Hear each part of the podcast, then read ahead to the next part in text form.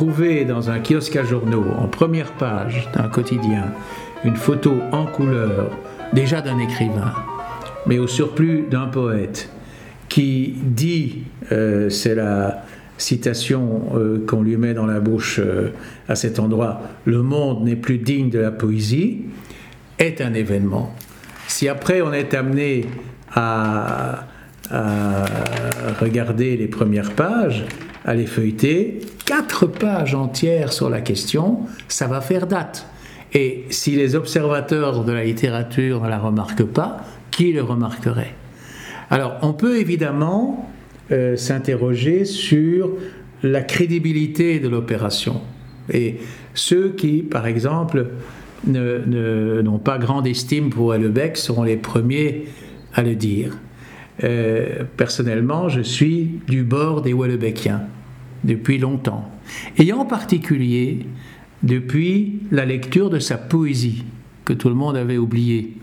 Les, premiers poèmes de, de qui ont paru justement à, la différence, étaient des, des, poèmes quasiment baudelairiens, écrits en alexandrin extrêmement régulier, mais intégrant évidemment des thèmes, des préoccupations, des, des urgences, des hantises euh, tout à fait euh, contemporaines. Et cette rencontre des deux, il y a de ça euh, maintenant plus d'une vingtaine d'années, m'avait semblé troublante.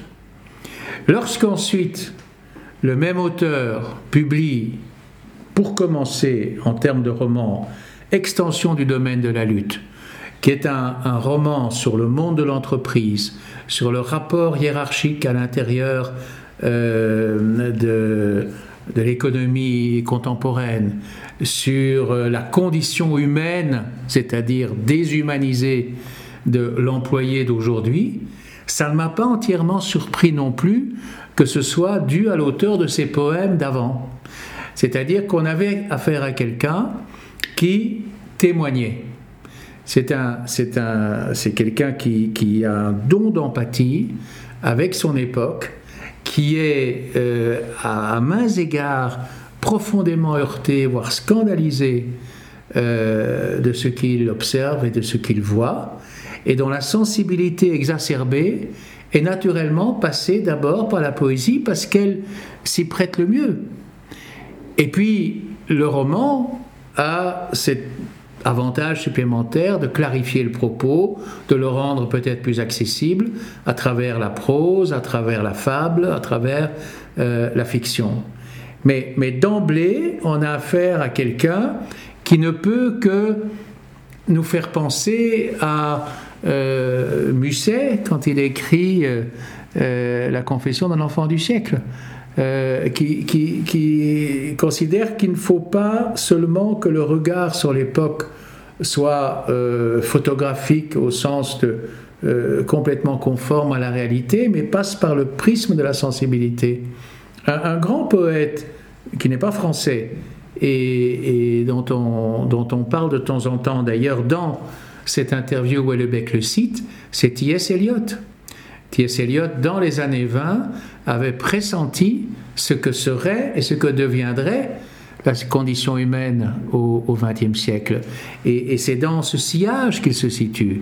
Un grand poète belge que j'ai eu le privilège de bien connaître, euh, qui était Jean Tordeur, a écrit un seul essai sur un écrivain contemporain, qui était aussi T.S. Eliot.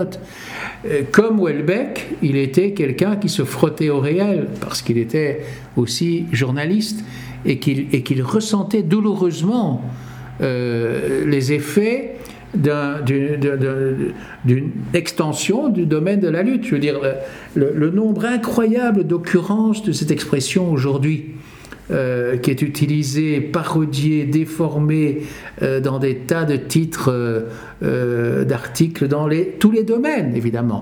On l'emploie beaucoup dans le sport, par la force des choses, mais on l'emploie aussi en économie, on l'emploie aussi en, politique. Puis il y a eu les particules élémentaires, qui est le grand roman qu'on a dit. Ce qui se passe, c'est que j'ai l'impression qu'il y a des lecteurs qui admettent une littérature de provocation, pour autant qu'elle demeure dans le champ de euh, l'imaginaire. Donc, ils, peuvent lire des, romans de science-fiction ou des romans fantastiques ou des thrillers insupportables, mais dès le moment où on montre que l'angoisse, l'horreur et l'épouvante sont au coin de la rue, là, on a l'impression qu'on préfère ne pas y aller voir. Et dans le cas des particules, ce que ce que Welbeck traitait, c'était évidemment la question des relations humaines les plus intimes, mais pas seulement les relations sexuelles, par exemple, mais aussi fraternelles, euh, dans lesquelles on sentait très bien, pour autant qu'on puisse euh, euh, regarder, je veux dire, objectivement, ou tenter de regarder objectivement de quoi il, en retournait, qu'il il, voyait les choses comme peut les voir euh, un, scientifique qui, étudie par exemple les, réseaux euh, électriques, les rhizomes, les ensembles, euh, les constellations. La, société, c'est une sorte de constellation. Et, il était un peu dans le monde de la fiction et dans le monde de, du romanesque imprégné, sans peut-être se l'avouer, euh, par la pensée euh, de, Deleuze ou, de Gattari euh, avec l'anti-Oedipe, qui est quand même un des grands textes philosophiques des années 70-80. il ne faut pas oublier qu'au départ, Welbeck est un, statisticien et un informaticien. C'est quelqu'un à formation scientifique. Euh, et ça lui donne cette espèce de, précision euh, presque clinique dans euh, la description des, mœurs et des comportements. Et, mais en même temps, c'est un être d'une extraordinaire sensibilité, ce qui explique que il soit une sorte d'ours mal léché. dans l'interview, on comprend qu'il vit maintenant à Paris mais sans doute au 30e étage d'une tour, euh, qui ne voit personne que son chien, euh, qui soit allé se retirer à un moment donné en Irlande, probablement pour des raisons fiscales, euh, mais aussi parce que ça le mettait hors du monde, qu'il est revenu maintenant en France à un moment qui a été interprété comme stratégique en disant voilà un bon citoyen français euh, au moment où d'autres s'expatrient, mais il l'a fait avec la dose d'ironie tranquille euh, qui, le, caractérise.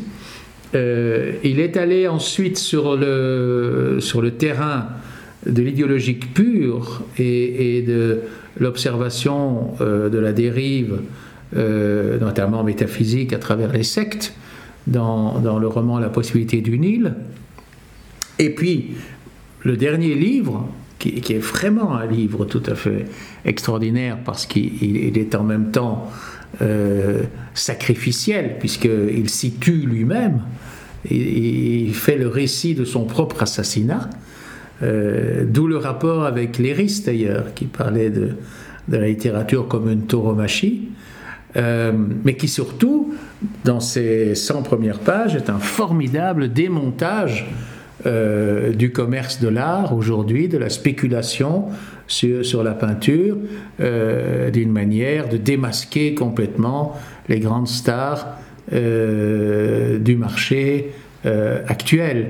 Donc c'est quelqu'un qui, à qui rien n'échappe et qui a en plus cette, cette dignité, je dirais, de se confondre avec ce qu'il dénonce. C'est-à-dire, il ne se considère pas du tout comme un juge intègre euh, qui a la capacité de, de, distribuer les bons et les mauvais points, il s'intègre dans, dans, la, dans la masse, et dans cette masse qui est pour le moins dans une situation critique.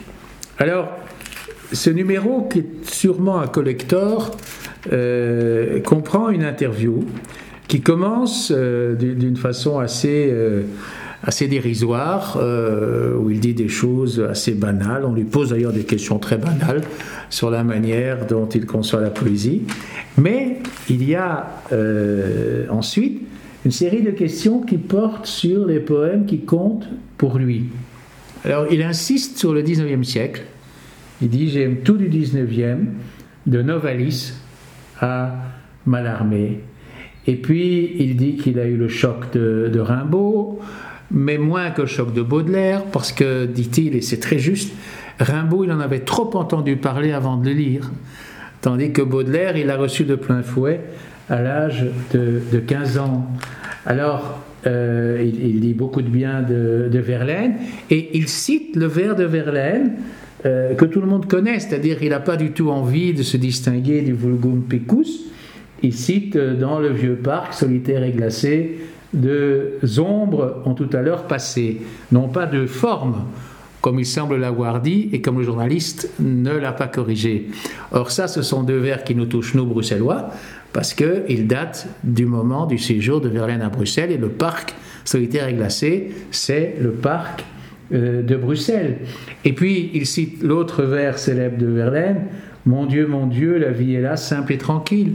Autre poème belge par excellence, puisqu'à l'époque, Verlaine était dans sa prison à Mons, euh, après l'attentat contre, contre Rimbaud, et regardait le ciel, c'est tout ce qu'il pouvait voir de, de sa cellule.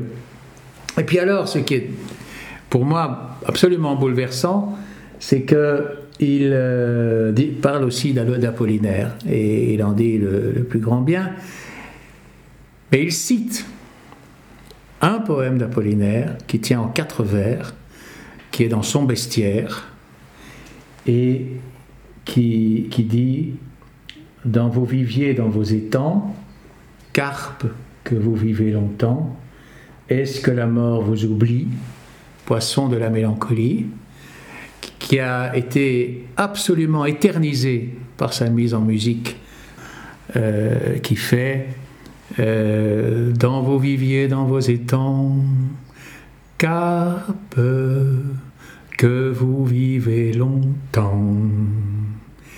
Est-ce que la mort vous oublie, poisson de la mélancolie? C'est un des joyaux de la culture française.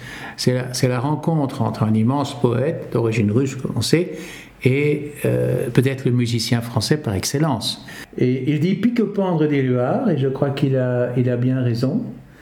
Et alors, euh, pour Aragon, c'est magnifique ce qu'il dit. Aragon, c'est très beau. C'est indispensable. Mais il faut être français pour aimer. Il retrouve de vieux usages de la langue, épiques presque. Il n'y est pour rien, mais j'adore aussi le disque de Jean Ferrat. Ben évidemment. Euh, et là, bien entendu, euh, Aragon, euh, c'est peut-être l'écrivain du XXe siècle qui est le plus appelé à être découvert au XXIe. Beaucoup de choses empêchent de voir Aragon tel qu'il est, notamment, comme beaucoup d'artistes, c'est par exemple le drame de Wagner, c'est-à-dire l'écran idéologique. Donc il y a énormément de gens qui vont dire il a eu la médaille Staline, donc je ne lis pas. Or, c'est un des plus grands poètes, peut-être le plus grand, un immense romancier, un très grand journaliste, un très grand euh, chroniqueur d'art euh, mais quelqu'un qui a écrit Il n'y a pas d'amour heureux, euh, il aurait pu se contenter de ça. Or, il y a une œuvre poétique extraordinaire. Alors, ce qui est intéressant et en même temps inquiétant, c'est que on constate que cet écrivain, ô combien d'aujourd'hui, Kewelbeck, va chercher son bien dans une poésie classique. Et ça, je crois que cela réalise un pronostic que beaucoup de gens ont fait déjà à la fin du siècle passé, c'est que les excès de l'avant-garde allaient entraîner un retour du pendule. Et le retour du pendule irait vers la réhabilitation des formes euh, classiques. On en a eu euh, récemment la démonstration à l'Académie de langue et littérature, puisque le, prix aux jeunes poètes est allé à un groupe liégeois euh, qui s'appelle Chromatique, composé de six jeunes poètes qui tous reviennent à la forme classique. Dès lors, il n'y a aucune raison de douter encore euh, Houellebecq est un auteur phare, c'est un auteur plus que de référence, euh, qui rencontre d'ailleurs une audience très considérable hors de son pays, notamment en Allemagne. C'est très révélateur, il est fort lu en Allemagne, mais il est traduit un, peu partout. Et euh, il représente aujourd'hui, et c'est peut-être heureux, puisque pendant longtemps, euh, ce rôle a été dévolu au nouveau roman, il représente la littérature française contemporaine.